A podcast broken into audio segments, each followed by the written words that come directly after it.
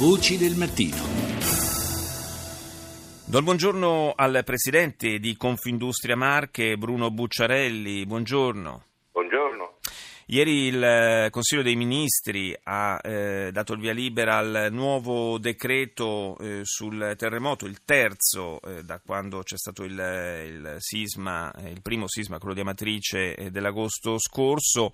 prima di entrare nel merito delle decisioni, delle misure annunciate dal governo, mi corre direi l'obbligo di, di chiederle, Bucciarelli, noi abbiamo letto dalle agenzie stamani di altre due scosse, una proprio tra Macerata e Perugia di magnitudo 4,4. Si è sentita, immagino, in maniera abbastanza eh, distinta o no?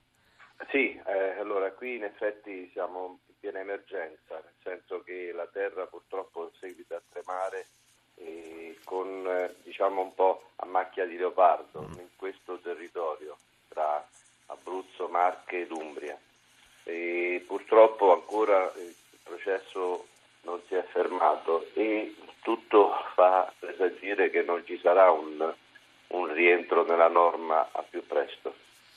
Eh, questo chiaramente complica eh, e non poco anche eh, il, tutti gli sforzi di, eh, di ripartire, di ricominciare a, a, costruire non soltanto le case ma anche eh, ridare slancio alle attività economiche e commerciali, uno che è poi uno degli obiettivi eh, che si propone il, il decreto di ieri.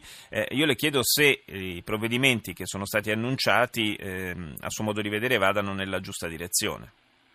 Certamente, nel senso che eh, va tutto il mio apprezzamento, l'apprezzamento degli imprenditori, il messaggio che è stato recepito fin dal primo giorno che eh, secondo noi le attività produttive e, e, poi le scuole, che sono quelle che un, insieme alle attività produttive danno dignità a questo territorio, siano state contemplate anche nell'ultimo eh, decreto. Quindi eh, secondo me la strada è giusta, quella, d'altro canto abbiamo avuto altre esperienze in Italia, vedi l'Emilia, e quindi eh, eh la, questa, questa, questa strada che stiamo percorrendo è quella giusta.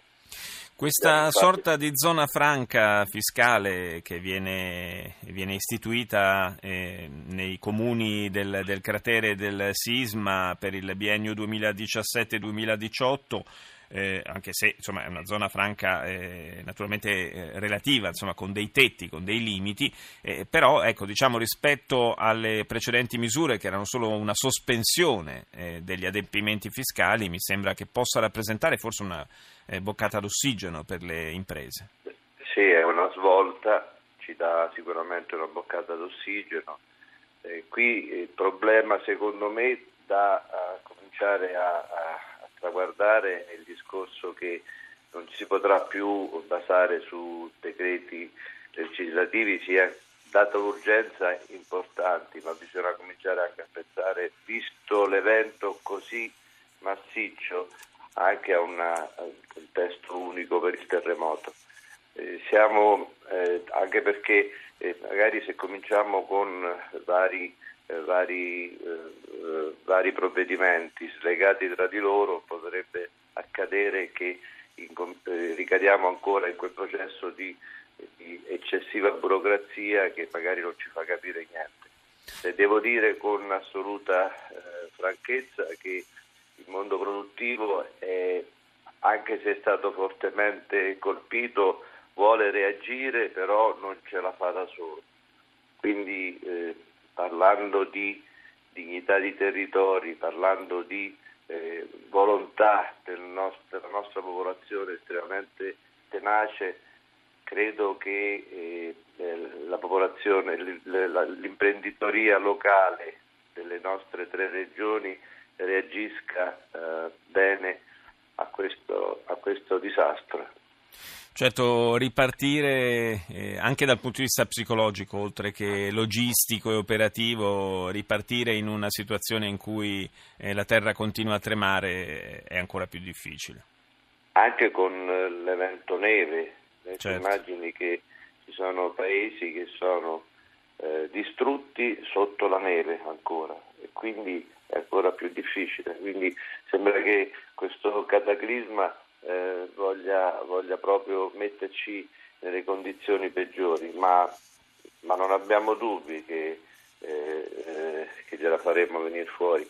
E si immagini che eh, in tutte le, le, zone che ho visitato, eh, anche in occasione dell'ultima venuta qui del, del, nostro Presidente nazionale, Vincenzo Proccia, ci sono aziende dove il tetto è crollato sopra le macchine delle aziende stesse, sopra le macchine produttive delle aziende stesse e quindi eh, adesso eh, eh far ripartire le, le, le aziende eh, sarà difficile. Sì, in queste e condizioni è praticamente impossibile finché, almeno finché il, anche le condizioni climatiche non, non, consentiranno, certo non aiuteranno insomma, gli interventi.